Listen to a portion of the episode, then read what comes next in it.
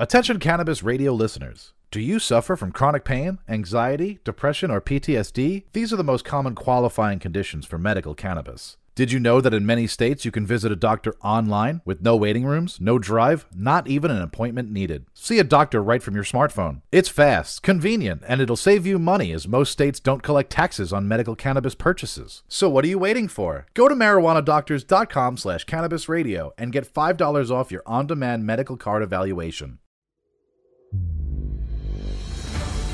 Exploring the history of cannabis culture. One artifact and interview at a time. This is Cannthropology. Presented by the World of Cannabis Museum Project. With your host, World of Cannabis Executive Director, Bobby Black. Greetings, everyone, and welcome to another edition of Cannthropology, the podcast that explores the history of cannabis culture, one artifact and interview at a time. I'm your host, Bobby Black. If there is one city in the world most associated with marijuana, it is undoubtedly Amsterdam. The very mention of the name immediately conjures to mind images of bustling bike lanes, shimmering canals, rows of glowing red lights, and yes, smoke-filled coffee shops. For decades now, the city has been known for its laid-back liberal philosophy towards sex and cannabis. But it was not always this way.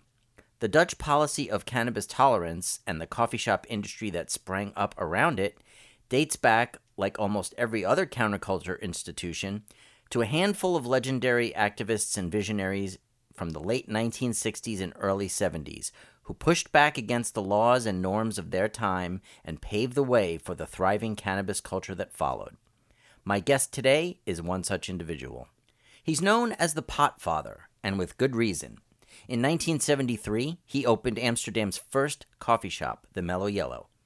In nineteen eighty, he started the world's first commercial cannabis seed company.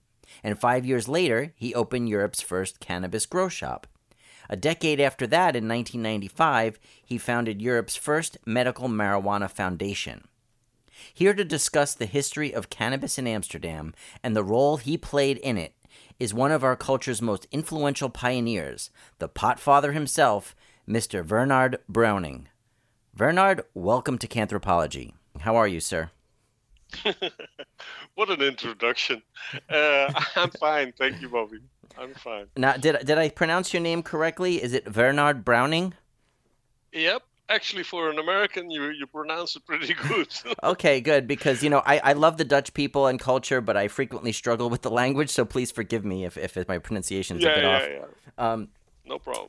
So, uh, okay, let's. Uh, I want to dive right into uh, your background and history uh, because you are such a pivotal figure in in the uh, world of cannabis in general, but specifically in Amsterdam and, and the Netherlands. Um, you were you were born and raised in the Dutch colony of New Guinea. Is that is that right? Yep, nineteen fifty. And uh, my father worked for the Shell, and uh, every two or three years we had a sort of a, a, a holiday in Holland. And we traveled up and down to the Netherlands. And so the first ten years, that was sort of my life. I lived on New Guinea. And then, so when did you actually move to Holland and how old were you? Uh, permanently was in nineteen sixty. So with each holiday, um, I spent a couple of months on a different school in the Netherlands. And then on the ship or on a boat uh, back to New Guinea, and there in another class. So I've seen a lot of schools and I've been in a lot of classes. What yeah. part of Holland did you live in? It wasn't in Amsterdam, right? It Amsterdam, was... Amsterdam. Oh, it was. Okay. Yeah. Okay. Yeah, mainly Amsterdam. I mean, I, I lived other parts also in, in Delfzijl and Berg op Zoom, but you, you won't know them. Yeah. Um, I, I read somewhere that you originally wanted to be a teacher, but that you changed your mind after smoking your first joint. Is that true? Yeah, yeah. I was on the teacher's school, and it was the second year, I think, yeah, second year, nineteen sixty-nine, something around that time. And it was a time of a lot of uh, uh, revolutionary activities in Europe. Uh, and um, they wanted to do something similar on the school we were on for the, for the teachers. But then I smoked a joint. I learned to smoke cannabis, and I looked around and I thought something is wrong with this school. I don't know exactly what, but it's not for me. And, and the thing was that uh, school teachers, regular school teachers, depends on the level, of course. But in the first instance, they just train you to listen to other people.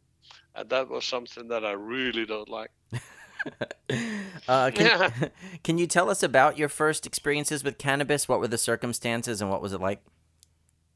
Well, there was this group of uh, revolutionaries uh, who were uh, uh, trying to, uh, um, how do you call it, uh, throw over school systems all over Europe.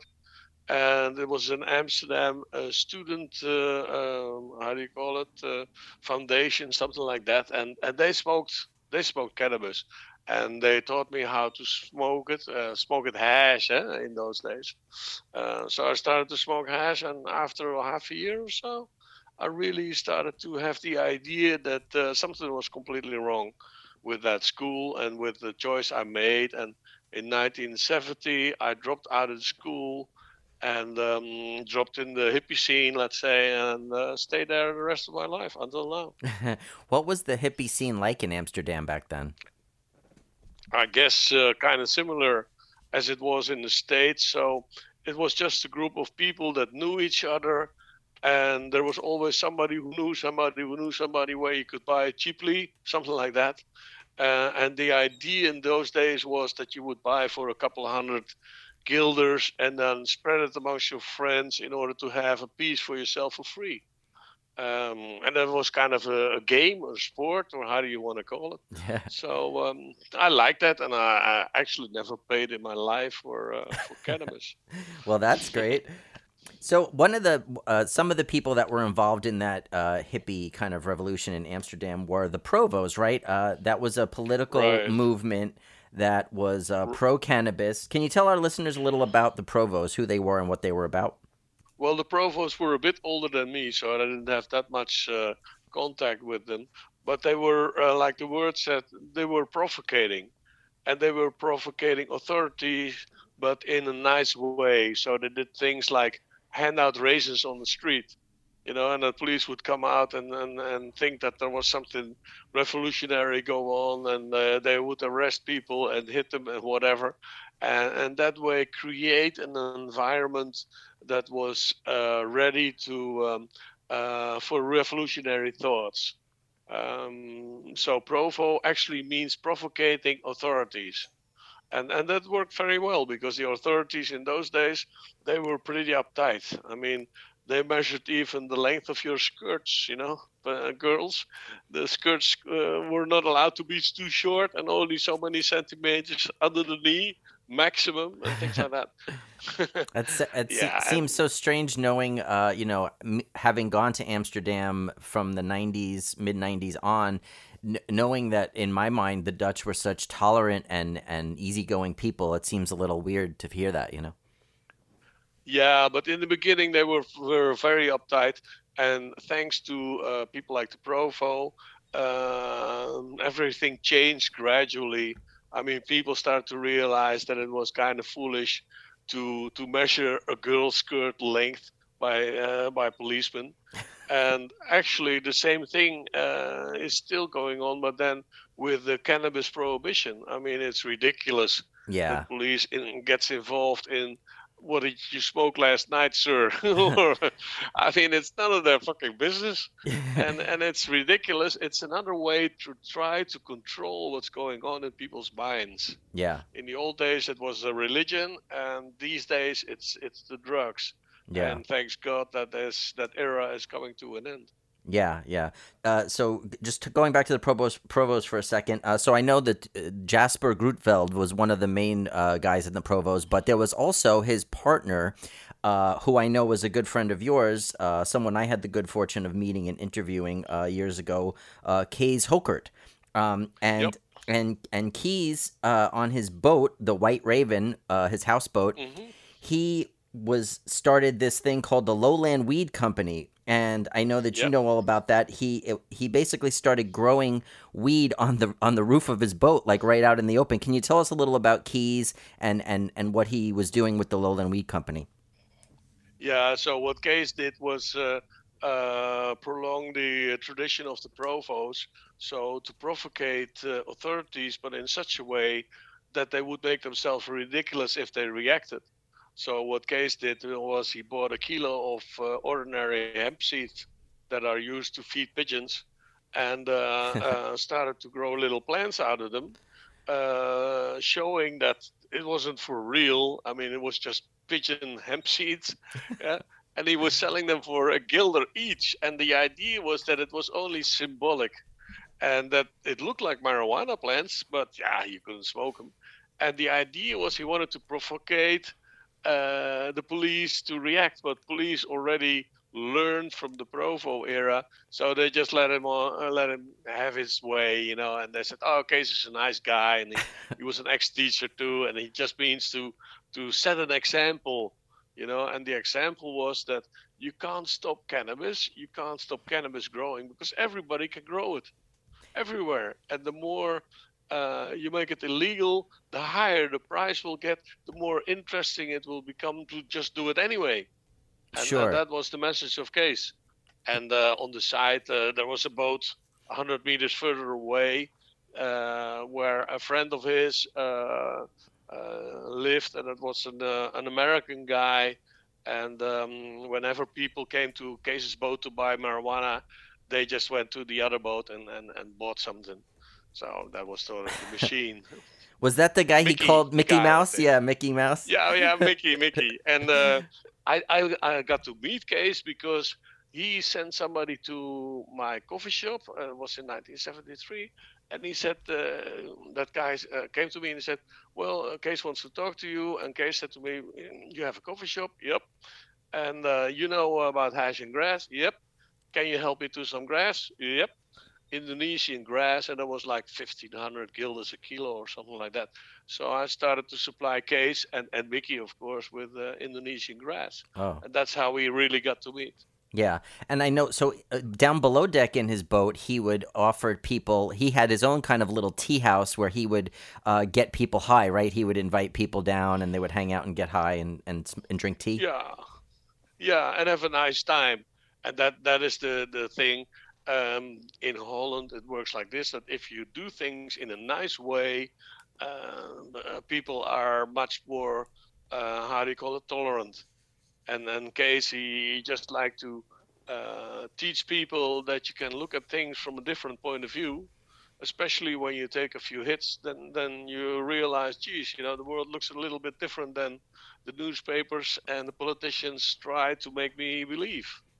Um, and yeah, it was a, a real nice time, really open, and everybody was trying different ideas, and it was a very, very positive time. Yeah, I, I remember I wrote a, an article for High Times uh, a few years back about uh, Kees and the and the Lowland Weed Company, and I spoke to you about it at the time, and you told me that there was even a bus tour called the Magic Bus that would stop yeah. at Kees' boat, and tourists would get out and have a cup of marijuana tea with him. Like, that's... yeah, and get wasted, you know, and, and listen to a speech of Kees. Kees was really good in making speeches, and uh, uh, yeah, the, the main thing that you sell, or he wasn't selling uh, cannabis. But uh, Mickey did, I mean, uh, not Kees. But he was mainly selling an idea, promoting a lifestyle.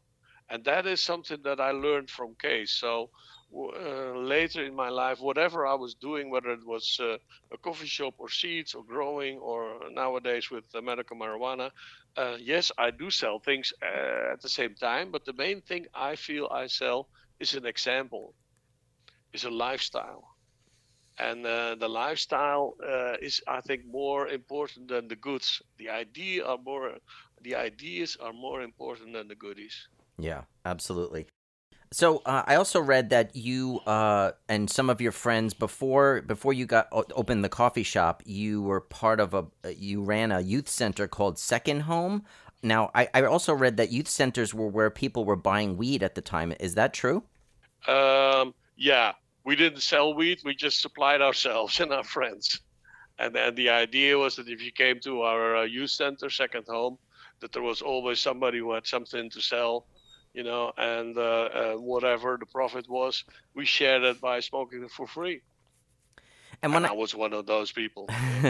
When I spoke to Kees that time, he mentioned to me that uh, when he started out, there really wasn't uh, cannabis in Amsterdam. It was all hash. It was all coming from Morocco, yeah, and Afghanistan, but there wasn't any actual plant. And then that was, yeah, one of the things I think he was trying to change was to, like, bring the plant, uh, you know, bring the actual flower into it.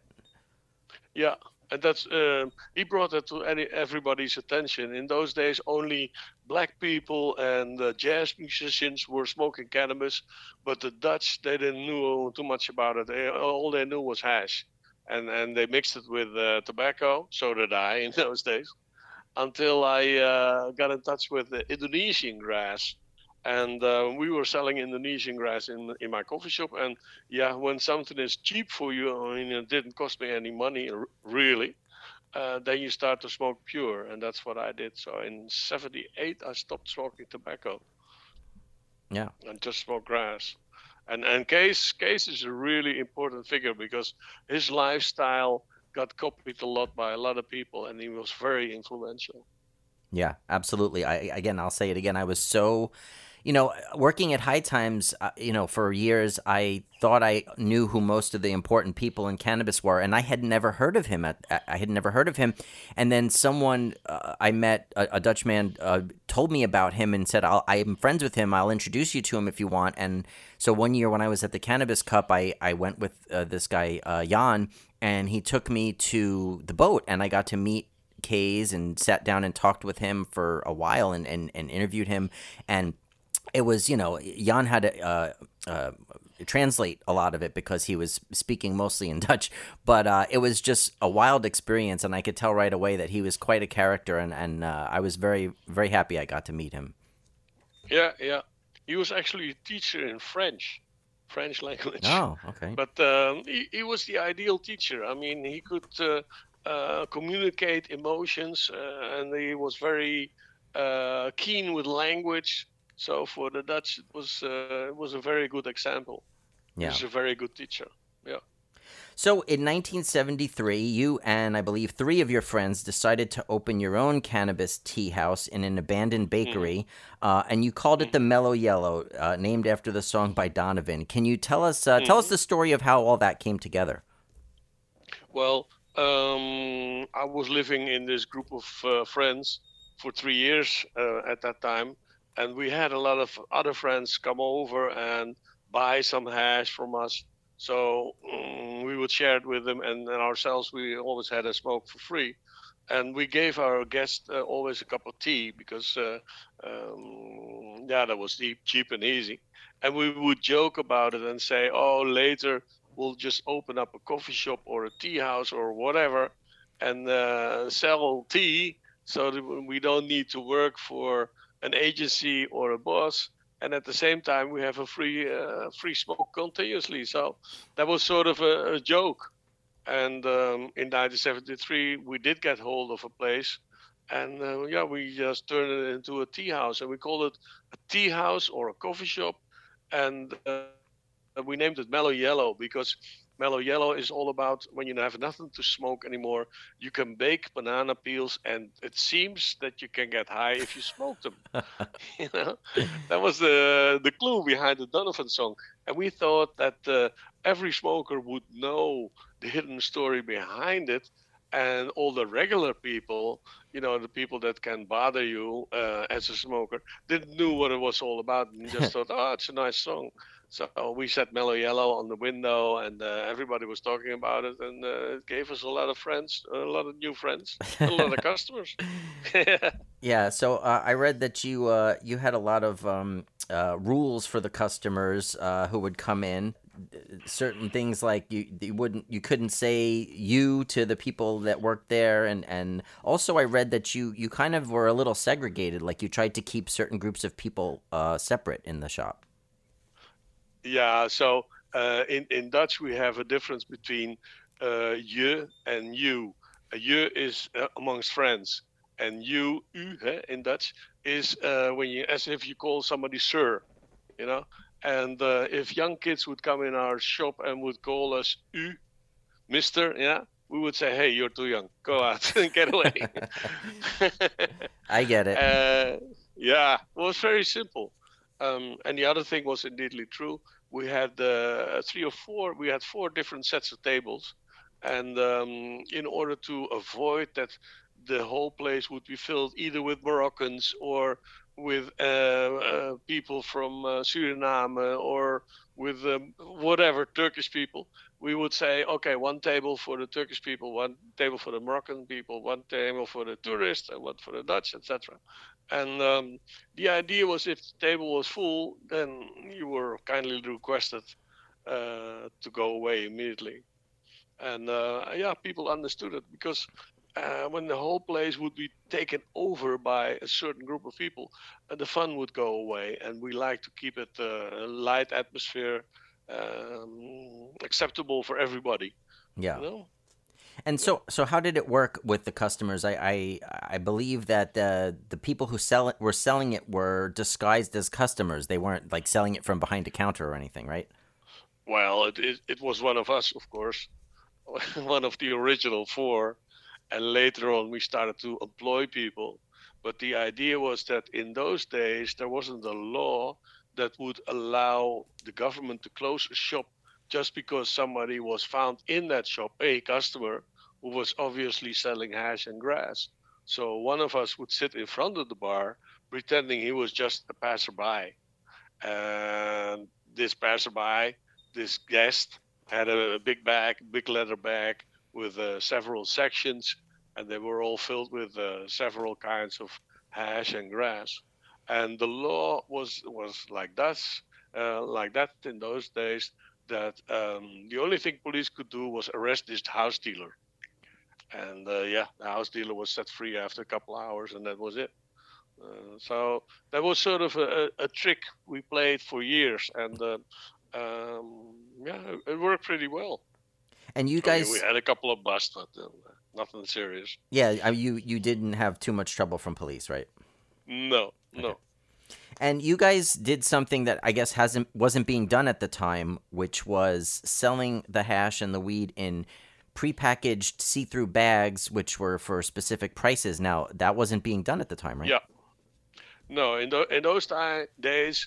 You had uh, locations where you could buy hash or grass even, but uh, there were usually a lot of dealers and they all had different prices, and you had to negotiate with them about the price and uh, say, okay, if I buy twenty-five guilders, what do I pay then? Uh, okay, and if I pay fifty, if I buy fifty guilders, what do I get for price? And things like that. And that could take quite a while, and it made it all very difficult. Um, and what we did was, because we just had one house dealer, we just pre-bagged everything in ten and twenty-five guilder deals in plastic bags so that everybody could be assured that they were paying the same price. Uh, and that meant that almost everybody could just come into our shop and say, okay, what do you got? And the dealer would sum up what he had, Afghan, and Nepalese, uh, Lebanon, Moroccan. And then you just had to repeat one word, even when you didn't know what it was. So you would say, okay, uh, let me see some Moroccan. And the dealer would show you some Moroccan bags, and you could pick out the one that you like. And and that made uh, scoring hash and grass really easy. And it was also new because it was in plastic. Um, and the old-timers uh, didn't like it at all. They said, oh, a, a real hippie will never... Uh, want to buy pre-bagged hash or grass. They want to uh, argue about the price and negotiate and all these kinds of things. And we said, nah, we don't have the time. We want to play table football, you know. So up, tell, tell us what you want, and that's it. And that was another rule. If the dealer was playing table football, you had to wait. uh, I, I imagine the shop was probably very popular. You probably had a lot of people coming in on the regular. Did you have mostly locals or foreigners? Um, we we always maintained a pleasant mix, so um, we weren't in it for the money, but for the fun. Um, so in the beginning, we were open twelve o'clock in the afternoon until twelve o'clock at night, and because it got so busy, uh, we shrinked, we limited the opening hours until to six o'clock in the afternoon until twelve o'clock at night. And uh, when that even then it got too busy, I mean, sometimes there was a row of people in front of the dealer and that row would go all the way up to the to the outside, you know, and outside were, st- were another thirty people in line waiting. And then we knew we had to do something about it, because if police would see that, they had to react. So uh, we had a system in which the dealer um, went away. Uh, after he, ha- he serviced the most people, he went away for half an hour or so, and he would just uh, disappear somewhere in the building. Yeah. And uh, whenever people would come, we would say, "Oh, the dealer, he's just gone. He's just gone. You just missed him. But, you know, here's a little piece of Moroccan. Uh, go upstairs, have a smoke, share it with some other people who are waiting also, and uh, he'll come back." And whenever the, the shop was full again, we just had this intercom and we would say, "Okay, Peter, come on down." And then the dealer would come down and everybody was happy and, "Oh, there he is."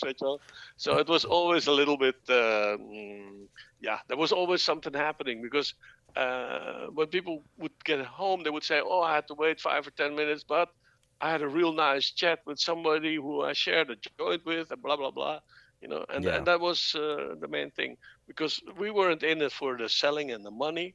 We were in it for a mix of all those things. Yeah, the, the free and, yeah, smoke, a, the company of the yeah. people and all that stuff, right? Yeah, the, the social thing was very important for us. And, and that was a guarantee for business success as well, because everybody likes to be in a nice environment, no? Yeah, sure. Yeah.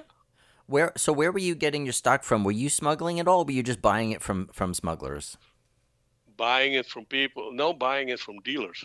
Because uh, uh, in those days you had a real system of smugglers who were selling it to dealers, and he, they were selling it to local kilo dealers. And um, yeah, it was just a matter of maintaining a network of friends you knew who were Uh, selling, uh, buying and selling fifty, one hundred kilos at a time, and then selling it out in a, in a couple of weeks. And um, yeah, it was just a matter of uh, getting to know people and then making your phone calls every morning and see what was going on and if something interesting came in. And um, yeah, uh, because we had so many varieties, uh, it was uh, important to get the best price. And what I did, or, or what you had to do, was to uh, to buy five kilos uh, and then ask, how much would it be if I buy ten? And then the price would go down considerably. Sure. So what I used to do was buy, buy ten kilos and then have a friend of mine drive it around and, and sell five or six to other coffee shops and have a couple of kilos for our shop, but really cheap. Yeah. And that was sort of the, the next thing that you had to do. And um, after a while, I realized that it was really running out of hand, and that I was doing like one hundred kilos a day. Oh, wow. And then I said, to, uh, yeah, I said to my friends, "Hey, wait a minute, this has gone too far. I mean, I don't want to. I'll, I'll stop this thing," because it was like a machine. It it really went well, and and I had to, this guy who was driving it around, delivering it to other shops, and blah blah blah, whole system. But then I thought, yeah.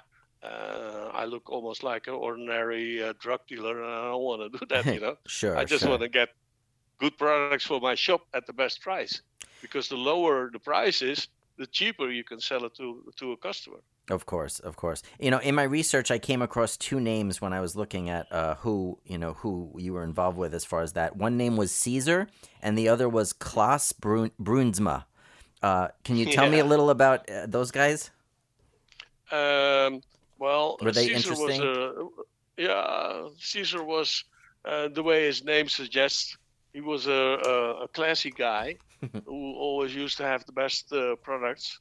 And um, he was sort of a teacher as well, because he taught us how to behave. And um, he really uh, was an example, and he really had the best quality. And Klaas Bruinsma was also, in a way, a teacher, because he taught us what not to do. And, and what not to do was getting bigger and bigger, and uh, trying to uh, uh, become the biggest in town and things like that. And uh, that was the wrong way to go. Uh, I had a discussion with him about it uh, when I saw that he had a, a gun on his ankle. Uh, he came he came to my house to deliver uh, something, and uh, we had a chat. And I saw he had a gun tied to his ankle. I said, "What's that?" He says, "Yeah, you need that these days." I was like, "Wait a minute, that's not right. That is your your personal choice. You don't you don't have to do business with uh, dangerous people. Uh, yeah, but then uh, you can't buy enough and blah, blah, blah. And I said to him, hey, I don't like this uh, this uh, way of doing things. And I think that no matter what, after a while you get into trouble. And that's what he did. He, he got into serious trouble, and uh, no. somebody shot him and whatever.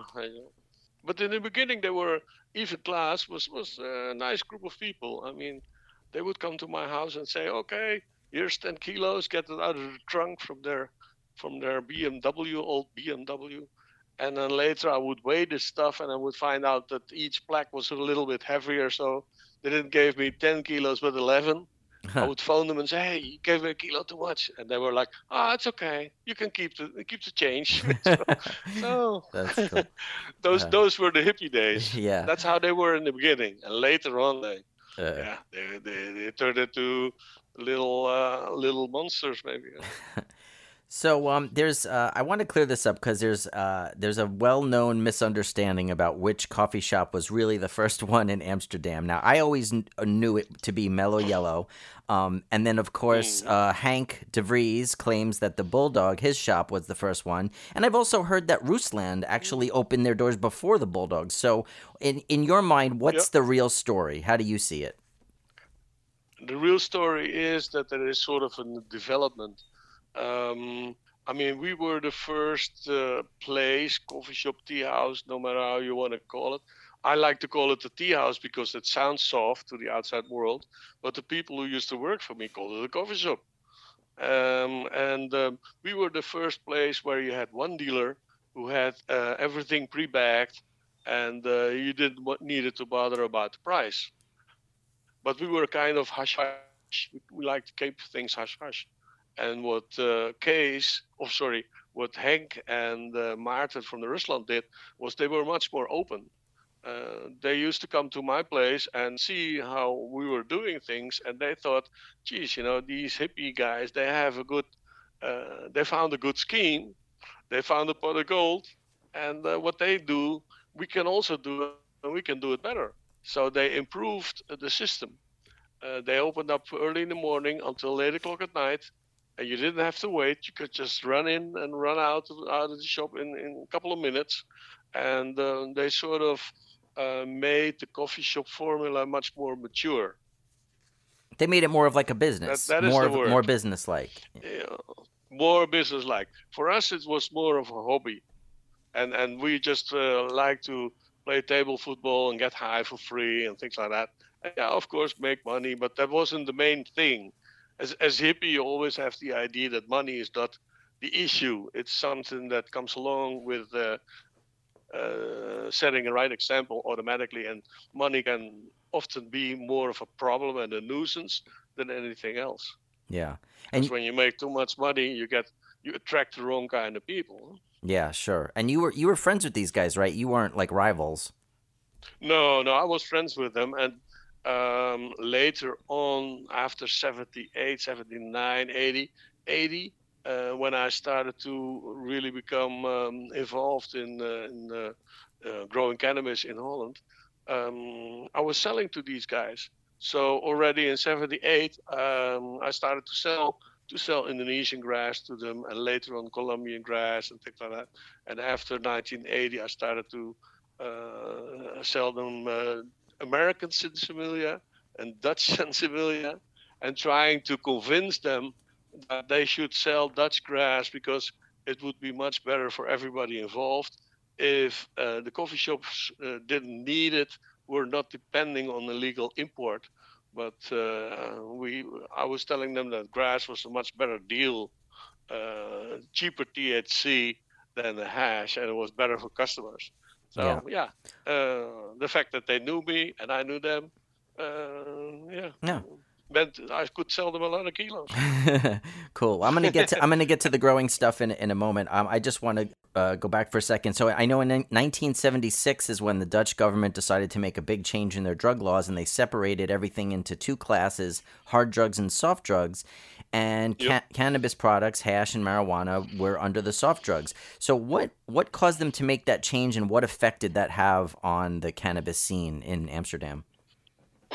Well, there was a, a minister of justice in those days, and he was called Van Agt, and he was uh, raised uh, by the Jesuits. Uh, and Jesuits priests, they are very practical.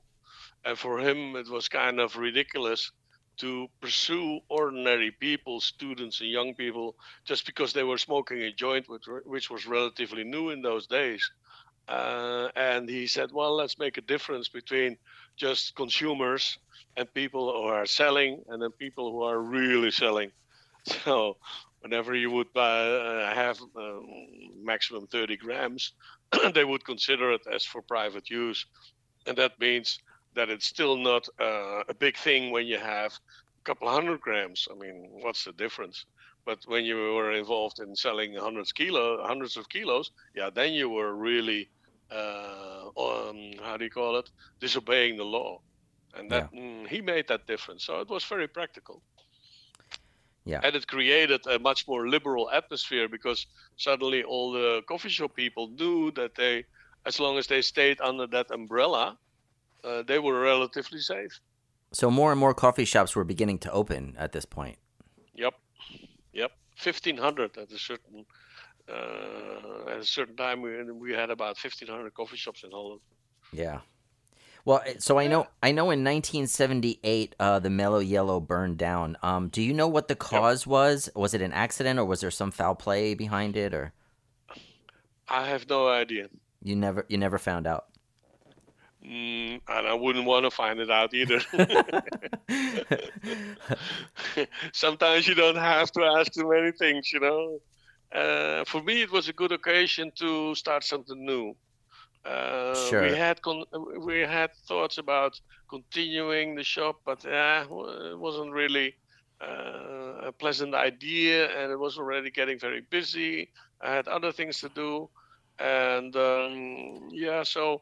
I decided that it was a good time to um, honor an invitation I had from an American customer, uh, and that was uh, if I would ever be in the in the States, just call him or visit him, and that's what I did.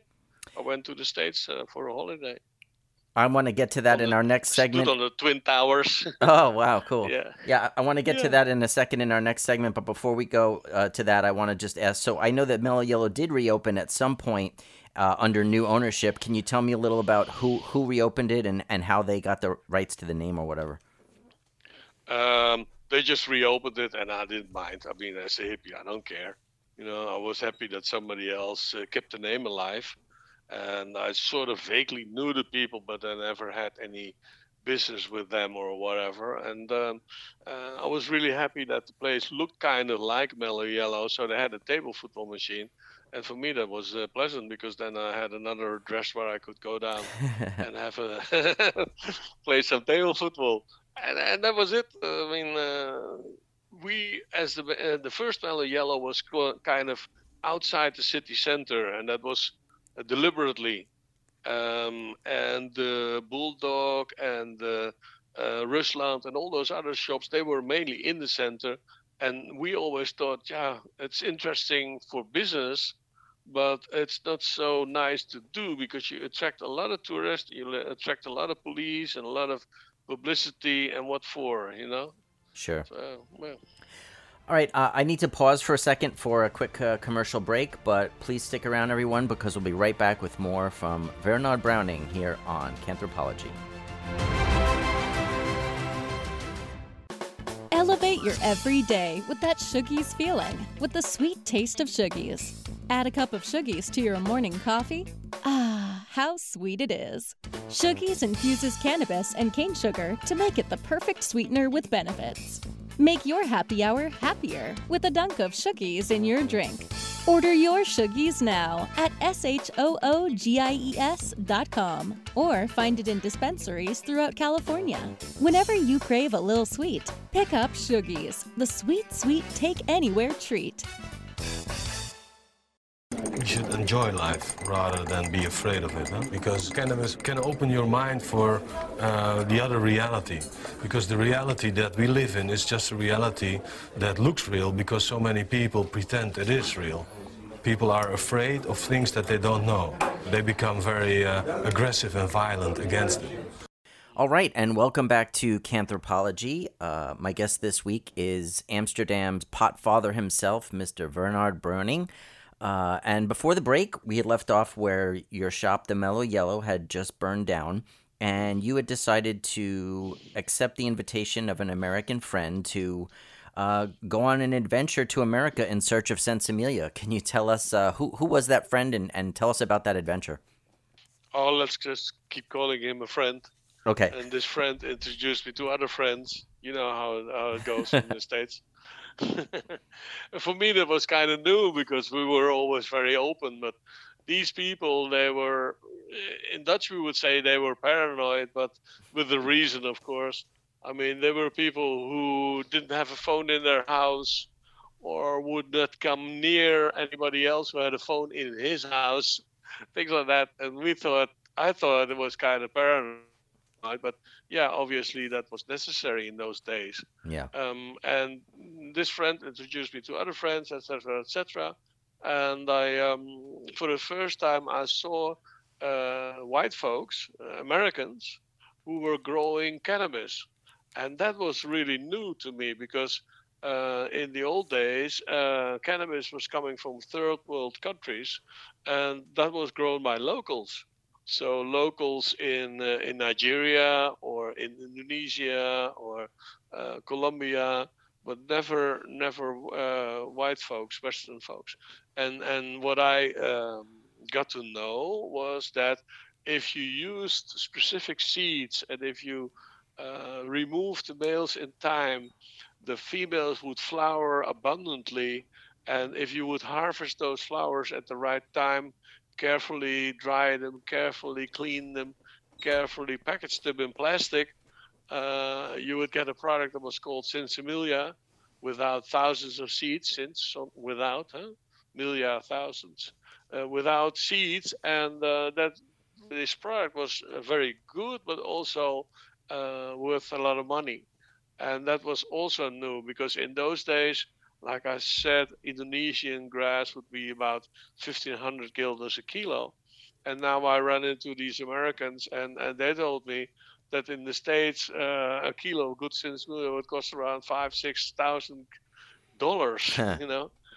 And and that was new. So mm, I during that holiday, uh, I got to see uh, a lot of people, smoked a lot of grass, and uh, we were fantasizing about Amsterdam. They were saying, "Oh, you're from Amsterdam, right? Oh, yeah, great. And you have all these coffee shops." And I was like, "Yeah, fifteen hundred." And they were like, "Wow, but that that must be heaven." And I told them, "Well, it's it's okay, but uh, don't underestimate yourself, because what you got over here, we don't got. I mean, you got the best grass in the world, and and we don't have that. We're we're smoking dried out Indonesian grass, you know." Yeah. Is this was this in Northern California that you went? Cement bags. No, no, I never went to California, or later. But uh, the beginning, I was just on the East Coast. Oh, okay. And okay. Uh, the product was brought over there, and uh, struggled or whatever. I don't know how, how it got there, but um, it was my first uh, uh, uh, how do you call it? acquaintance with this product. I was fantasizing about uh, uh, this product, smoking it, and they were saying, "Geez, you know, uh, we would love to come see in Amsterdam because it's nice coffee shop and blah, blah, blah." And I told them, "You know what? If you come on over and teach us how to grow this cannabis, uh, people can have a, almost free smoke, and what they got extra, they can sell to coffee shops, so they don't need to import all the time. That would really help us." So a couple of these Americans came over in nineteen eighty, and the first was uh, Old Ed. He was an old man, he was an old grower, and he was growing cannabis in Oregon. But he just got busted the year before, something like that. And he was willing to come on over to the Netherlands and um, teach us how to grow and bring his, old, his own seeds. And Old Ed stayed in my house for, I think, four or five years or so. Wow. Each year at the end of the season, he would go back home Uh, for Christmas, but uh, when it was uh, season to grow cannabis, he was uh, in Holland, and he stayed in my house. It was a, re- a real nice time from nineteen eighty until eighty-five, something like that. That's Old Ed Holloway, uh, and he uh, yep. Yeah, and so he was the guy who basically kind of taught you how to grow, and he brought genetics from the States there? Yeah, his own genetics. And together with a couple of friends, we formed a, a group of people, and we called ourselves the Green Team. And the Green Team, uh, they were mainly interested in smoking this wonderful green. So you had to do something to, to, to get it for free. You either sell it or you produce it. And, and the best thing is, of course, if you produce it and sell it. Uh, so that's what we started to do. And our fantasy was that um, I only agreed to cooperate with this thing on one condition, that I was allowed to uh, tell to tell all the Dutch people the our secrets. So our secrets about what kind of seeds you needed, how you needed to grow, uh, and how you could, uh, you know, um, have a free smoke for yourself. And then I agreed to be part of the Green Team, and the Green Team was uh, growing cannabis all over Holland, and I was the the, the last uh, station. I was selling it to the coffee shops because the coffee shops all knew me. Uh, when I said to them, "You have to try this," they would try it. Yeah. Were That's you guys were you guys selling seeds and genetics too, or just selling the weed to the coffee shops?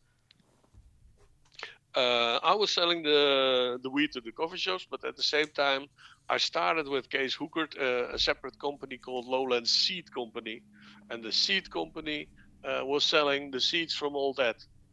Uh, so I played the game in two ways. I said to people, you know, you can grow this wonderful cannabis. Um, go to a coffee shop, go to the Bulldog, go to the Rusland, and you'll pay like ten euros or ten guilders a gram for it. But you can also grow them yourself. Here's the seed, and it costs you a guilder. uh, and that's how it worked, because when people realized that uh, that it was profitable, they started to grow. Yeah. What were some of the strains that you guys were growing and, and selling? I don't know most of the names anymore, but uh, we had a, a, a purple, um, uh, Old Ed seeds. Um, I don't know. The, uh, Holland's Hope. Yeah, Holland's Hope. Uh, we we had a lot of names, and, and later it became numbers. Yeah. And, and as we were growing, each year we grew a little bit more. The first year was like a couple of kilos, and then ten kilos, and one hundred kilos, and a couple hundred kilos. And uh, each year the Green Team expanded until in nineteen eighty-four, I think, it got so big, and it got uh, different American associates who joined the team, and they were talking about expanding, of course, American style, and, and growing in greenhouses, and not one greenhouse, but a couple of greenhouses. And then I thought to myself, "Oh, it's time to leave again. My job is finished. So you, Somebody so, else can do this as well and better than me." Yeah, yeah. So two two of the people that were came over and were part of the Green Team are some very legendary names: uh, Ed Rosenthal and Sam the Skunkman. Um, and so, for, mm-hmm. for the benefit of our listeners who aren't uh, as familiar with these names, can you explain uh, how did you come to meet and work with these two legendary characters, and why were they so significant? Well, after a couple of years, we realized that we needed some more knowledge. Uh, Old Ed taught us a certain style, but he wasn't uh, um, a knowledgeable guy, let's say. We needed some more uh, basic knowledge, and uh, we had a, a, a choice between um, Ed Rosenthal and a guy who created skunk, and he was called the Skunkman. So we agreed, uh, the Green Team agreed, to send them both uh, a ticket. Uh, and invite them to come over and, uh, and meet us. And they did.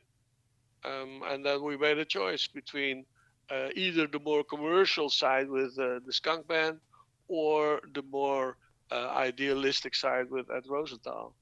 And uh, it got to be uh, the Skunk Band. And for me, that was the signal to leave the team because I wasn't interested in uh, making money. Oh, so he came in just as you were kind of stepping out. Well, because he came in, uh, there was sort of a vote in the Green Team with uh, uh, which one of the two guys shall we continue, at Rosenthal or with the Skunkman. And at Rosenthal was more a theoretical guy, and he wrote books and things like that. But the Skunkman was a very practical guy, and he created this new variety called skunk. And he was really in favor of growing the skunk indoors in greenhouses and under artificial lights. Um, and the, the Green Team went for the commercial choice, and that was uh, with the Skunkman. And for me, that was a signal to get out of the team because, yeah, uh, I thought that after four or five years working with all that, uh, Dutch cannabis was really picking up and a lot of people started to grow it.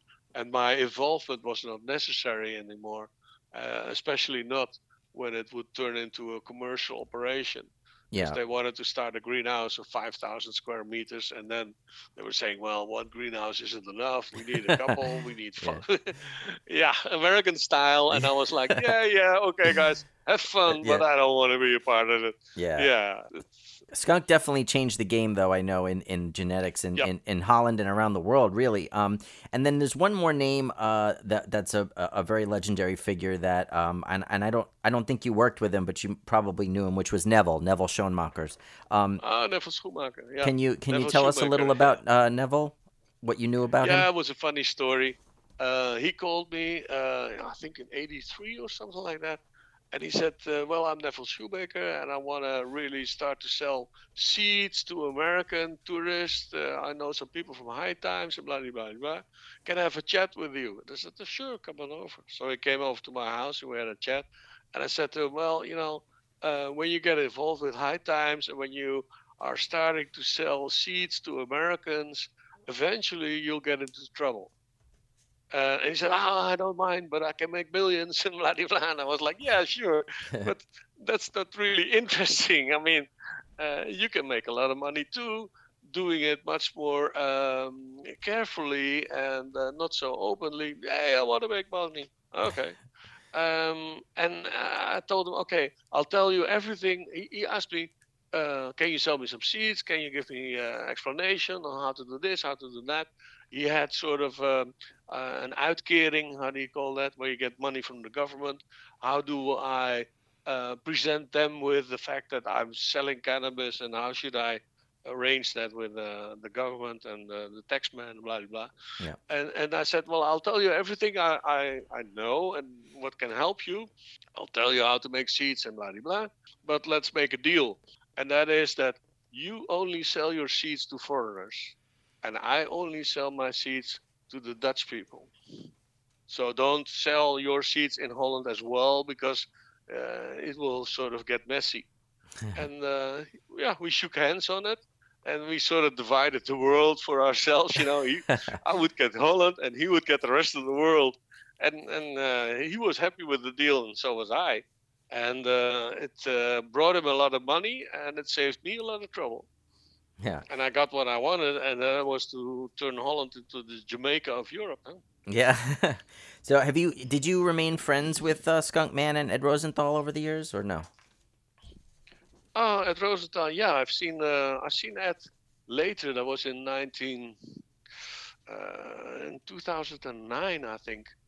Uh, I went to America, and, and then I made it to the West Coast, and I ran into Ed there. And, Had a had a chat at his house and things like that, so that was nice. And the Skunkman, I I see him every now and then. I've seen him on on High Times uh, uh, events and things like that, and run into him every now and then. Uh, it's okay. I mean, he's got a burden of his own, a lot to carry, and um, I wish him a lot of luck and a lot of good fortune. Yeah. And he does. Uh, he's a very important figure. And he's unstoppable, you know, he's got this huge amount of energy, um, the way some Americans do, but uh, I'm a much more introvert person, so, yeah. yeah. All right. uh, we're going to take another quick commercial break, so stick around. We'll be right back with more from Wernard Bruining here on Cannthropology. Hey, take a look at this. They're selling smart pots. They have pot that can make you smart? Where is it? Not that kind of pot. Smart Pots are the best aeration container to grow your plants. Check this out. This is the original fabric container for faster producing, healthier plants. They're made with a superior fabric that delivers high yields. Plus, Smart Pots are reusable and sustainable, so you can use them over and over again, no matter if you use them indoor or outdoor. That's very smart, but how good are they for the environment? Smart Pots are B P A-free and lead-free, so you'll always be able to ensure a pure, clean grow, and they're one hundred percent made in the U S. Over twenty-eight million Smart Pots have already been sold, so it seems like a smart investment. Look for Smart Pots in close to two thousand garden centers throughout North America and ask for the original fabric container. Find a store near you or order yours online at smart pots dot com.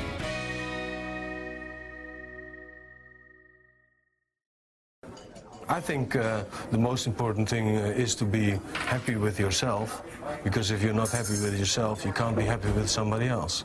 Uh, and I think uh, important things are that you need to do something with this life, because you're not here on this earth to collect wealth or to collect materials or goods or power. You're here in this life to do something and to be uh, of help for other people uh, that are surrounding you. All right, and we're back. Welcome back to the show, everyone. Uh, my guest this week here on Cannthropology is Wernard Bruining, the pot father, uh, cannabis pioneer uh, from Amsterdam. And uh, we were talking before the break about the Green Team and how uh, you had decided to make your exit when things were getting a little too up, uh, scaled up for your tastes, and that was around nineteen eighty-six. Um, and then eighty, eighty-four. eighty-four, sorry. Um, and then also yep. the your seed company, the Lowland Seed Company with uh, Kees Hoekert, uh, did that dissolve as well, or did that stay in business? Yeah, it, it slowly dissolved. The, the idea for me to work with Kees was that um, at the end of nineteen eighty, I saw that Kees was in a in a bad financial situation. And I told Kees, you know, uh, you liberated Holland. You made it possible for us to grow, because there was that kind of atmosphere that, uh, ah, uh, you leave those guys who grow a couple of plants for themselves, you leave them alone. Right, you know? That was sort of the the idea that was uh, uh, created by Kees. And I said to him, we're all benefit from it, but I see you're in deep financial trouble all the time. Maybe I can help you by teaching you how to grow a really good product, seedless, and uh, you can sell it, or I can help you sell it, whatever. But uh, you'll make, uh, be able to make some extra money and uh, restore your boat or do whatever. And the first couple of years, that's what we did. But yeah, Kees, he's uh, he was a very much, very much kind of an anarchist. And uh, when I told him you have to carefully dry the cannabis, he would say, "Oh yeah, I just put it on the deck in the sun." I was like, "Oh no." yeah. Uh, yeah. So. Yeah. Never. Was... Uh, yeah, but okay. I tried to help him, and that's what I think uh, morally I should do, and uh, that's what I did. Yeah. And uh, it did help him um, a bit, uh, quite a bit actually. But. Yeah. Uh, Commercially, it wasn't a successful partnership. Yeah. So in nineteen eighty-four, eighty-five, we stopped the Lowland Seed Company, and uh, I started on my own with uh, Positronics. Yeah, and that's what that was my next question. I was going to say, uh, soon after leaving the Green Team, you opened Europe's first cannabis grow shop in the the Pip. Is that how you say it? How do you say that area? In in the pipe. Pipe. Okay, like like the smoking pipe. Yeah. yeah. In the pipe, and it was called, it was a grow shop called Positronics. Uh, where did the name come from, and, and how did you get the idea for that? Um, well, in the beginning, I, I always had a lot of people come to my house, and in the pipe, it was the same thing. When I was uh, uh, growing with that, you know, eighty-five, eighty till eighty-five, I, we had a gradual growing amount of friends come by and buy seeds from Ed and talk to us about growing, blah, blah, blah, blah. So it was kind of a, a logical th- kind of thing to turn that into a business as well. So when I skipped the Green Team, um, I registered myself as an independent company, and I called it Positronics because uh, it was a combination of Positronics, uh, positive meaning that um, if you grow under artificial lights, for instance, uh, everybody could suddenly grow cannabis. And the other thing was that I was uh, still involved in uh, producing table football machines And uh, I always try to create the best table football machines possible. So to combine those two things, uh, that's why I called it Positronics. Because with the, the cannabis, I made the money to invest in the table football machines. You know, I never knew you were such a table football enthusiast. I'm learning new things about you, Wernard. Oh, okay. That's a well, really... I was pretty good at it. Yeah. um, I can still play reasonably good football, yeah. All right. Well, when I come over to Amsterdam, we'll have to have a, a match. um, yeah, yeah, yeah, yeah. So my, my greatest score, sorry, sorry, buddy. My greatest score is that I, I, I won one game of table football against the world champion, who was wow. a Belgian guy, and he was so surprised that uh, I sort of ambushed him, and before he knew it, he lost the game. And after that, uh, we we played a couple a lot of games actually. And I never made more than one or two goals, and, and he won them all. Uh, yeah. Well, I'm sure you'll. I, I you'll, really like to play. I'm sure you'll kick my ass, but that's okay. We'll just smoke and have some fun.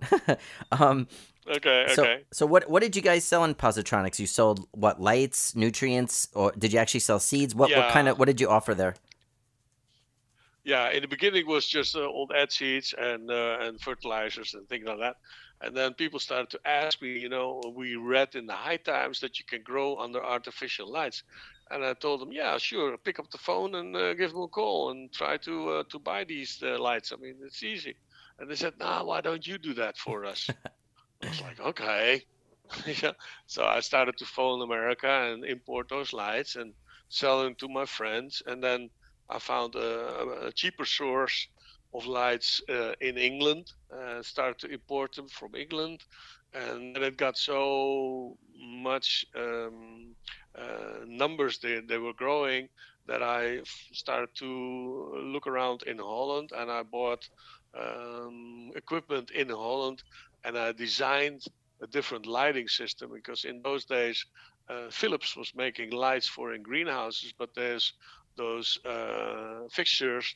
They would weigh like five or ten kilos, and you can't hang the five or ten kilos on the ceiling in in the in the children's bedroom, you know. uh, so I, I designed uh, a reflector, a lightweight reflector, uh, five meters cable, and then uh, what is called the ballast in a separate box that you could put on the side in the grow room or outside the grow room, so that the heat would not get into the grow room as well. And yeah, I had a friend of mine um, uh, make those uh, uh, sets in a little house that I had in the back of my garden. And uh, I thought, that's it, now now uh, it's over. But it turned out to become a different business again. And um, I had to pl- employ more and more people to uh, get those sets together. And uh, that became a business. It became a serious business. And I had to rent a different building, so my house was too small.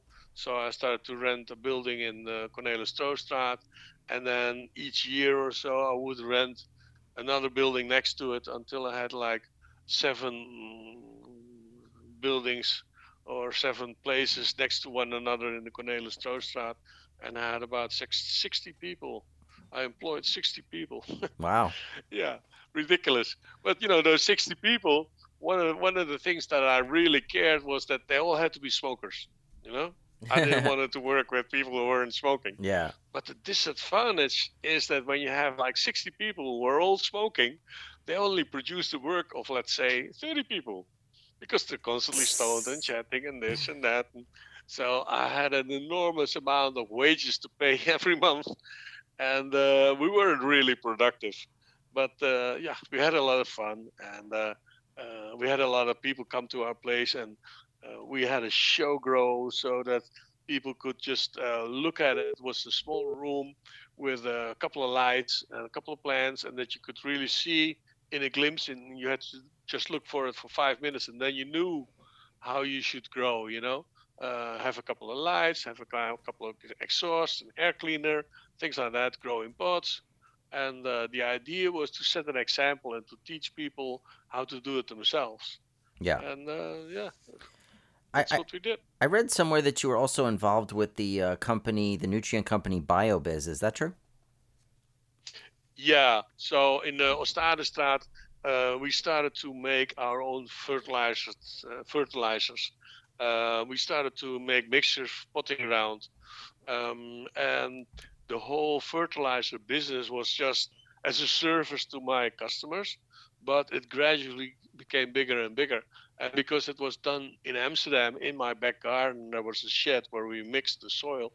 Uh, it started to smell a lot, you know, like uh, uh, the manure the and the cows and things like that.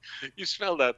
And and, and it became a nuisance. And I um, I knew a guy called Jetze, who was uh, living far away in Groningen. And uh, I knew him for years because I was growing in his garden uh, with all that in the in the past. And I said to Jetze, well, uh, why don't you start to make these fertilizers for us? Um, and just sell them to us, because uh, it's too much work and it smells too too much. And um, he uh, he started to do that. I told him what to do, gave him the names, you know, like premix, fish mix, all mix, uh, light mix, things like that. Yeah. Uh, and uh, he started to produce that for us and later for everybody else. And now he's sort of uh, almost a multinational. He sells to Spain and Ireland and England, all over the world. No. So I yeah. uh, Positronics ended up closing in ninety-seven, is that right? What can you tell us about what happened, yeah. why it closed? Um, well, I had a couple of guys. Uh, th- uh, there was no control in our. Sh- uh, I, I believe that everybody who was a smoker was honest. That's sorry to say, that's not true. yeah. So I employed a couple of people who were thinking I was crazy, and maybe I was. Uh, and they uh, started to steal things. Uh, and they did things like uh, have, uh, have friends drop by, uh, buy sort of a cart full of uh, growing materials and pretend they were paying at the till, and they were paying maybe a hundred bucks, but they were carrying out for thousands of uh, of guilders. Oh boy. And and we wouldn't notice because we were stoned, you know, we were seeing, oh, a nice customer, oh, he has a cart full of lights and this and that, oh, he's paying at the till, but that he was only paying one hundred guilders. Oh, that boy. Wasn't something that we looked at. So mm, the stealing got uh, ridiculous, and uh, at a certain stage, I couldn't pay uh, for, uh, how do you call it, social taxes. Uh, I, uh, as an employer, you have to pay thirty percent in Holland of their wages to the taxman huh, for all sorts of insurances. Yeah. And at a certain stage, I suddenly couldn't pay uh, these things anymore. I didn't know why and how or what. But um, when uh, a lawyer came in and he took over control, uh, that's what you do when you get uh, bankrupt. He said to me, you know, half of the lights that you assembled were not sold. I mean, we can see that they were bought and that they were produced, but we can never see that they were sold. So uh, the stealing was enormous. Um, and yeah, you can do two things, say that it's terrible and uh, have a grudge against those people and whatever. But in a way, I'm glad they did this because it forced me to uh, go uh, look for different things in the cannabis world. And, and that different thing for me was uh, medical marijuana. And and if they wouldn't have robbed me, I would maybe still have a grow shop. I don't know. Yeah. But that would be a waste for a lot of patients. yeah, I was gonna say. So that next uh, next you were ready to shift gears again, uh, as you as you yep. so often did in your life and career, um, and focus mm. on medical marijuana. I, I've heard you say uh, in, in in another interview that you had a kind of epiphany about it. Can you tell us about it? Yeah, yeah, yeah. One day I woke up uh, and I had a line in Dutch in my head, and that was saying, mediewiet en anders niet, uh, and medical marijuana and nothing else. That's sort of how you translate it. And mediewiet was a, a non-existing Dutch word, was a non-existing word. And for days I, I kept thinking about it until I realized that if I would use, uh, get the name mediewiet, Uh, used as if it is normal Dutch, a lot of people would get a different attitude towards cannabis smoking. Because in the, when they would realize that you can use cannabis not only for smoking, but also uh, medicinal or semi-medicinal, they would get more respect for the product. Yeah. Um, and uh, also I saw that there were a lot of people who were not uh, helped adequately with uh, synthetic medication. I saw people who had such serious tremor, you know, shaking of their hands and limbs, that they were actually invalid. They couldn't drink a glass of water without somebody else helping them. But when they took a few tokes, uh, things quieted down and they could lead a reasonable life on their own. So I saw that cannabis can be very important uh, medicinally for certain people who are not adequately helped with synthetic medication. So that was in the beginning my motivation to uh, uh, put a lot of effort into MediWeed. This was around the same time that medical marijuana was gaining big steam in the United States, too. Proposition two fifteen in California, you know, was the first medical marijuana law passed, and that passed in nineteen ninety-six. Mm-hmm. So it was, it, it was, it seemed like, did you did you know about what was going on in the U S, or did you just kind of come to the no, same conclusion?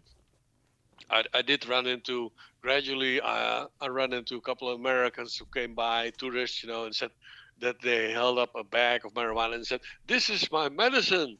And I was in the beginning thought, geez, you know, this guy's crazy. I mean, that's not a medicine. That's just a bag of grass. What is he talking about? uh, in the beginning, I, I didn't know that it was really uh, useful as a, as a as a medicine.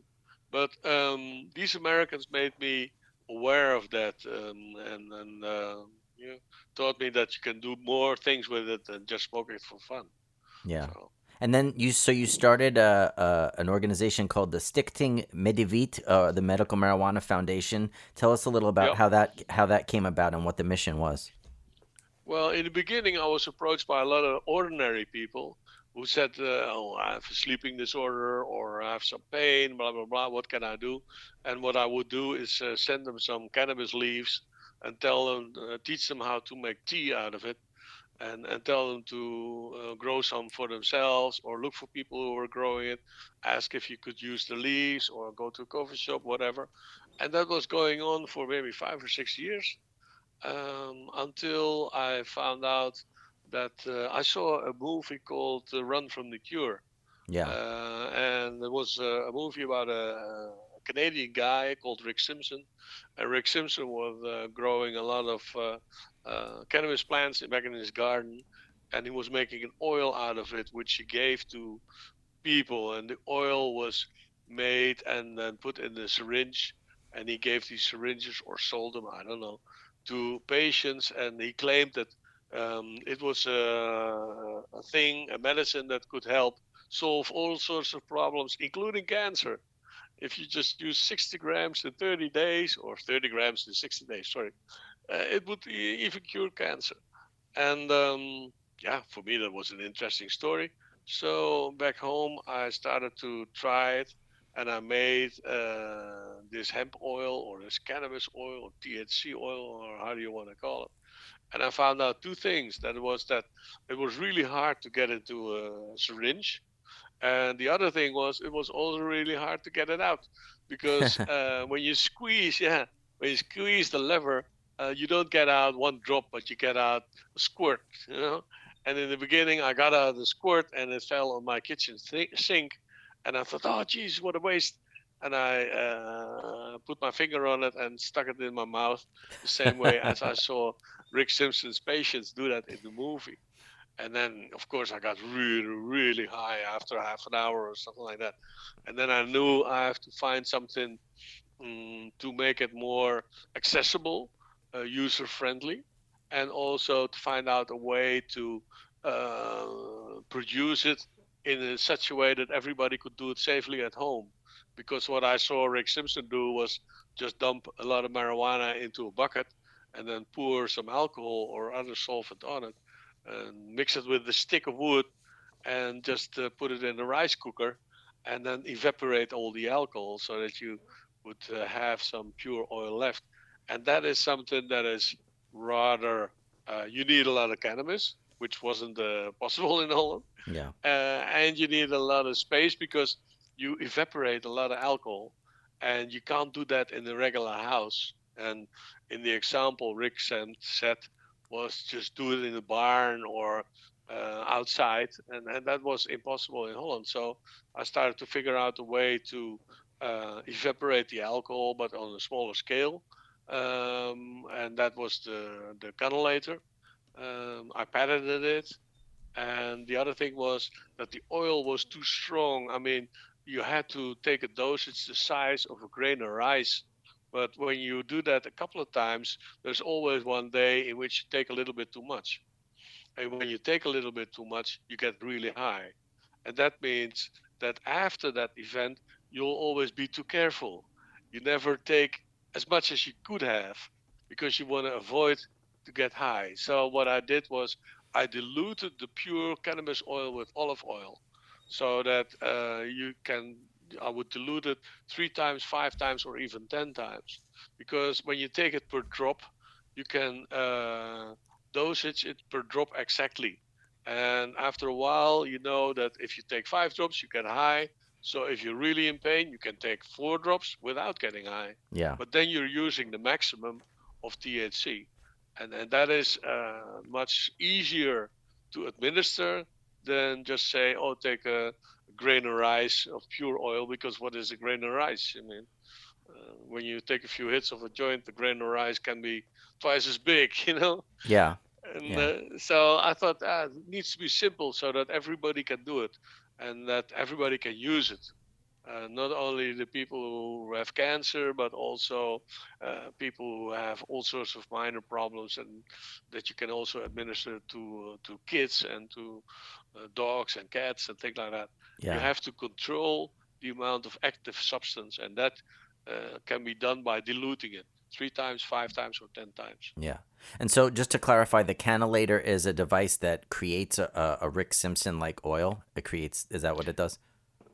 Yeah. Okay. Uh, what you do is uh, it's, a, it's a glass tube with a little hole at the bottom, very little hole, very small hole. And you fill the glass tube with cannabis. Uh, you put it in a, in a holder, and then you pour alcohol uh, in, in the tube at the top. And what it does is at the end, uh, at the bottom, the alcohol starts coming out of the little hole. And in the beginning, the alcohol is full with uh, T H C oil. And at the end, when you pour it in a liter, let's say, uh, there's no T H C oil mere left in the cannabis, and also not in the in the alcohol. So you find out how much alcohol you need to pour in the marijuana to have the maximum effect. And in our case, that is about six times the amount of weight. So when you use twenty grams of cannabis, you pour on one hundred twenty or one hundred fifty milliliters of alcohol. And with that, you can control the amount of alcohol, because alcohol can get expensive. Yeah. Um, and you can get a product that is always kind of similar. When you do this in the States, uh, your uh, cannabis oil can be the same strength as when I do it over here in Holland, or somebody else does it on, on the Antarctic. You get a product that can be comparable in strength. And when you say, oh, uh, you made some oil for yourself, five times diluted, oh, then you know that if you take more than three drops, you'll get high. Uh, yeah. It's a much uh, consumer-friendlier approach than working with percentages, because percentages are totally um, hard yeah, to measure. Another world, let's say. Yeah, yeah. they're they're not hippie style. They're not consumer-friendly. Yeah. They're, yeah. they're company friendly, but not consumer friendly. Yeah, I get it. That's um. So I know there's there's a a gentleman over there uh, who's been helping a lot of patients with the uh, with the oil for some years, and I know he's facing um uh like a, a court battle right now over it, named uh, Rinus Bentama, and uh yeah. is, is is he affiliated with you in the foundation, or is he is he on his own thing? He's on his own, and I know him uh, I know him rather well. And um, yeah, uh, I was in his radio show three days ago. Oh, okay. yeah, yeah. He just has a different approach. He wants to face uh, the government in in a lawsuit, and and I was like, okay, when you do that, go ahead. Uh, but um, see, in the beginning, I was selling T H C oil to my patients, but it became such a business success that when I had about ten thousand patients or so. Um, I faced a similar situation as I had before in the cannabis world. It became too big. And I said to my patients, listen, if the government finds out, they'll stop me and you'll, you'll be in trouble. So what I'll do is I'll figure out a way so that I can teach you to make it yourselves. and, and that way became the cannulator, and I patented it, and ever since then I stopped selling T H C oil, and I, I taught a lot of people with uh, with uh, courses and with uh, videos to make it themselves. And that sort of opened the way for a lot of other people uh, to take my place as a producer. And Rinus is just one of them. Yeah. And he's the biggest. Yeah. And he's also the boldest. And he sure. wants to find the government. And I'm like, yeah, you know, if you like to do that, it's not my kind of tea and not my cup of tea. But if you're able to do so, hey, go ahead. Uh, yeah. Yeah. Uh, the, the main thing is that people get helped. And sure. if they get help by somebody like Rinus, or get help from somebody like me who teaches them uh, to make it themselves, or somebody else, uh, fake figure on the internet, I don't care. People need help. Absolutely. Um, all right, I'm going to yeah. take one more. I'm going to take one more quick break. Okay. Uh, we'll be right back uh, here on Cannthropology with more from Wernard Bruining. Fetch your earbuds and stay tuned for some pure pet care conversation. Hi, it's Angela Ardolino with It's a Dog's Life, and I have Hernanda Umana joining me. We're just both so fascinated with how much we've learned since we've been in this pet industry and creating an all-natural product. Because it's a dog's life. I am a huge fan of my guest today, Doctor Bob Goldstein. I have, in my experience, not seen many natural substances produce the results that C B D is producing in the animals that we are testing on. It's a Dog's Life with Angela Ardolino, only on Cannabis Radio.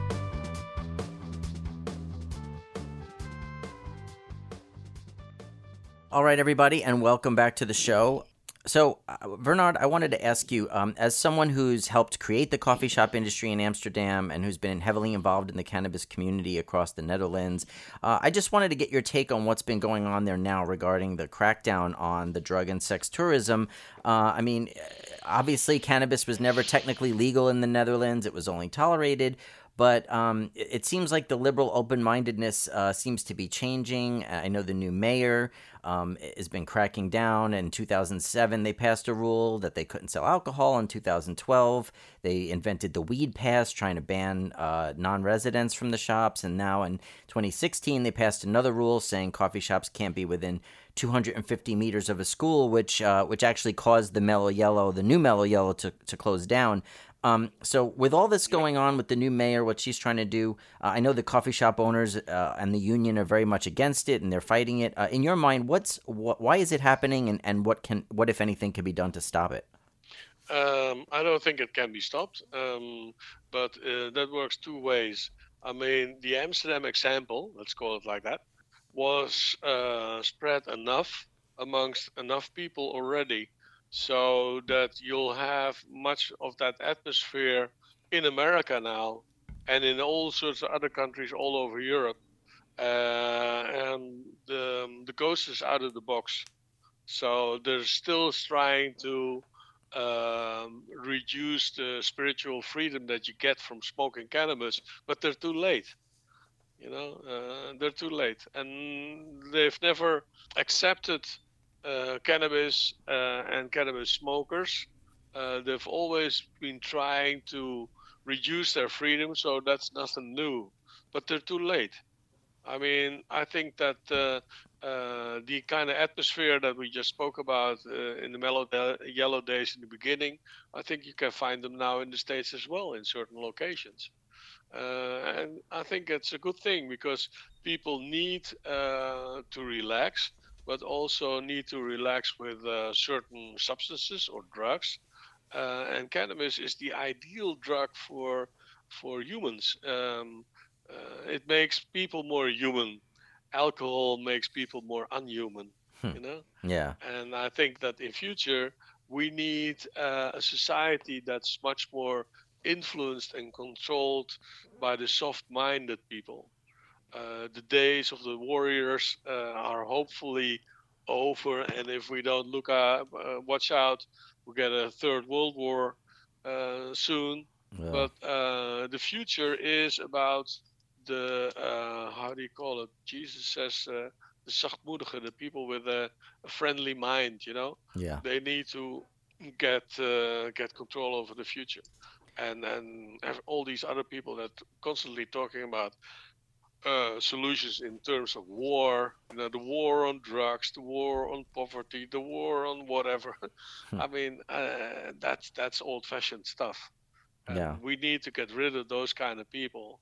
So you think yeah. you think the ban is going to go into effect in Amsterdam and tourists are not going to be allowed in the shops? Because, I mean, I I plan to return to Amsterdam, uh, you know, in, in the near future after COVID restrictions are lifted, and uh, work with Jair on the museum stuff. And I would be heartbroken if I wasn't allowed to go into any shops. It would uh, suck. I don't know if, if, if it will become that uh, ridiculous. Uh, I don't think so. I mean, it's kind of impossible because uh, there are a lot of people who speak, uh, who don't speak Dutch, who are living in Amsterdam. And what do you do with those people? Uh, I mean, you can't segregate people just because of the language or, or uh, the nationality. Uh, that's old stuff. Yeah. Well, I hope that when I do get to come back over, that hopefully maybe we could get together in person for a nice smoke sesh or a meal or something. And, uh, you know, I yep. was I was wondering, um, you know, we have, you know, I don't know how much uh, Yair has told you about the collection and stuff, but we have a, he has quite a nice uh, collection of artifacts and artwork. And I was wondering, do you happen to have any old stuff from the old days, photos or memorabilia, that, you know, still around that, that we could maybe use for one of the exhibits? Yeah, yeah. Um... I, I exported it all to a friend of mine, Noel van Schaik. Oh, yeah. Uh, maybe a name, you know. Sure. And he has a, a house in Spain. Uh, and Noel died recently. But um, all these things I, I, I gave to him um, to safekeep it. And uh, everything is there, including a, a mellow yellow table and a lot of pictures and things like that. Wow. And for me, I don't like to... Mm, how do you call it? Uh, be always busy with the past. So sure. uh, the mellow yellow days are long gone, long over. Of course. And and if you let those things go, then you can start something new. And as you've heard in my life, I started all over a couple of times, and each time you can create something else. And I don't want to uh, be the rest of the, of my life the guy who started the first coffee shop. I mean, who cares? Well, that's already yeah that's fifty years ago. Yeah. Who cares, you know? Yeah. So yeah, you mentioned uh, Noel passed away. Also Kees uh, passed away a few years ago. uh, I don't what year I don't know what year it was that he passed away, but it was a while ago. Me neither. um do you... you know what I think is important? Uh, what I think is important later that you can put on my gravestone when necessary is Uh, what I did for medical marijuana and uh, diluting T H C oil, but also diluting C B D oil. Um, when I first diluted C B D oil, I introduced it at one of the High Times events under the name of um, something new, cannabis uh, novelty, you know. And uh, I had about, I made fifty, no, five hundred little bottles with uh, diluted C B D oil, and that was sort of my entry for for a Cannabis Cup uh, under the name of re- new cannabis products. And I came to um, the building where the cannabis uh, judges were seated, and I uh, said, oh, I have a new idea, and that is to dilute C B D oil. That is also medicinally effective, and you don't get high from it.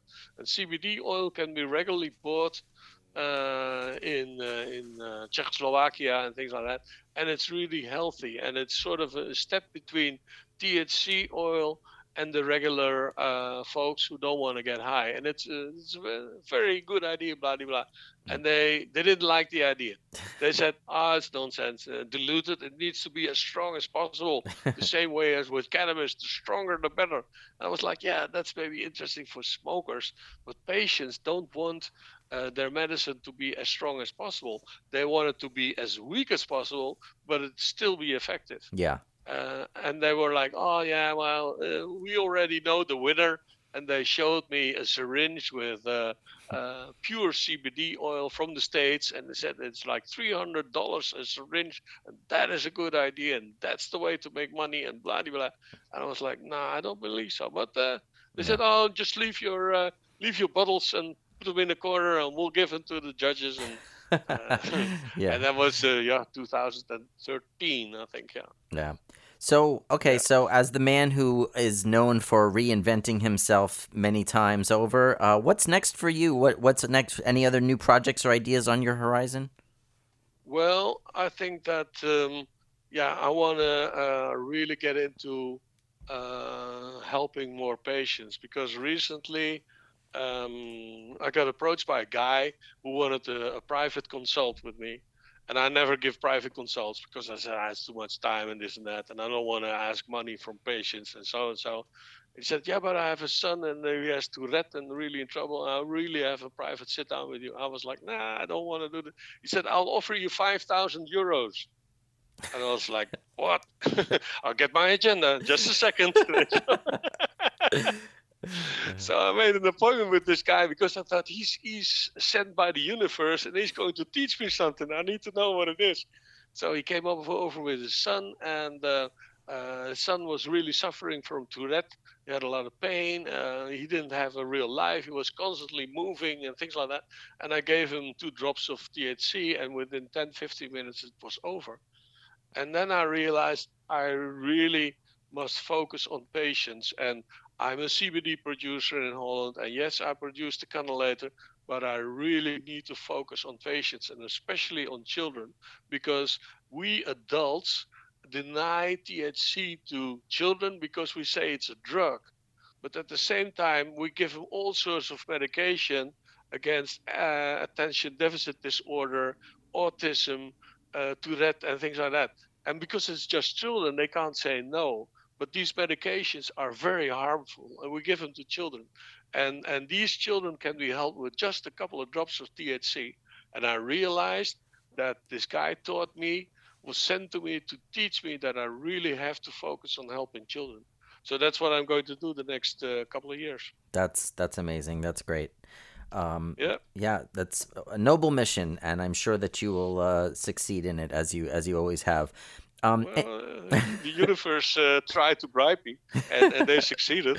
Because uh, this guy gave me five thousand euros. Yeah. And when I received him, he said, yeah, you know, uh, a week later he phoned me. He said, oh, I'm so uh, glad that you helped my son, because my son has never been so quiet and relaxed and uh, happy uh, in, since uh, he's for the first time in twenty years. I'll, I'll, I've sent you another five thousand euros. So, yeah. Okay. lesson lesson learned. Yeah. Point paid. Yeah. Uh, any any final thoughts before we sign off? I think we don't realize how much cannabis changed the world. I don't think we realize enough how much our present world is influenced by cannabis. It started with uh, the Beatles and the Stones. They were all cannabis smokers, and, and look at where we are now. In the old days, you could not walk the streets with the clothes that you see adults walking around in today. Uh, all the colors, all the differences, uh, that was impossible. And I think that cannabis is really a useful tool for humans to look at things from a different angle and get to new ideas. Absolutely. Yeah, I, I agree one hundred percent. We, we need it. We need it. Yeah. Well, uh, Wernard, thank you so much for uh, just a wonderful interview, and uh, we appreciate your, your time and your wisdom, and uh, it's been a, it's been a real honor and a and a pleasure to have you on the show. Thank you so much. Okay, thank uh, you for giving me the opportunity to have one more time to talk about the past. Okay, be well, sir. Thank yeah? you. Okay, boy. Take care. Take care. Bye. Okay, bye bye. All right, and that's going to be a wrap for another episode of Cannthropology. Uh, for more information about the World of Cannabis Museum Project or to read our Cannthropology blog, please visit our website at world of cannabis dot museum. If you'd like to contact us, you can hit us up on social media or shoot us an email at cannthropology at gmail dot com. If you've enjoyed this show, we invite you to go ahead and click the subscribe button, leave us a review, share it with your friends, and follow us on Facebook, Instagram, and Twitter. I'd like to give a quick shout out to our great media partners, uh, Cannabis Radio, Haze Radio, and Leaf Magazine. Thanks again for listening, everyone. I hope you'll join us again next time here on Cannthropology. Until then, this is Bobby Black, and I am history. The opinions expressed on this Cannabis Radio dot com program are those of the guests and hosts and do not necessarily reflect those of the staff and management of Cannabis Radio dot com. Any rebroadcast, republication, or retransmission of this program without proper consent is prohibited.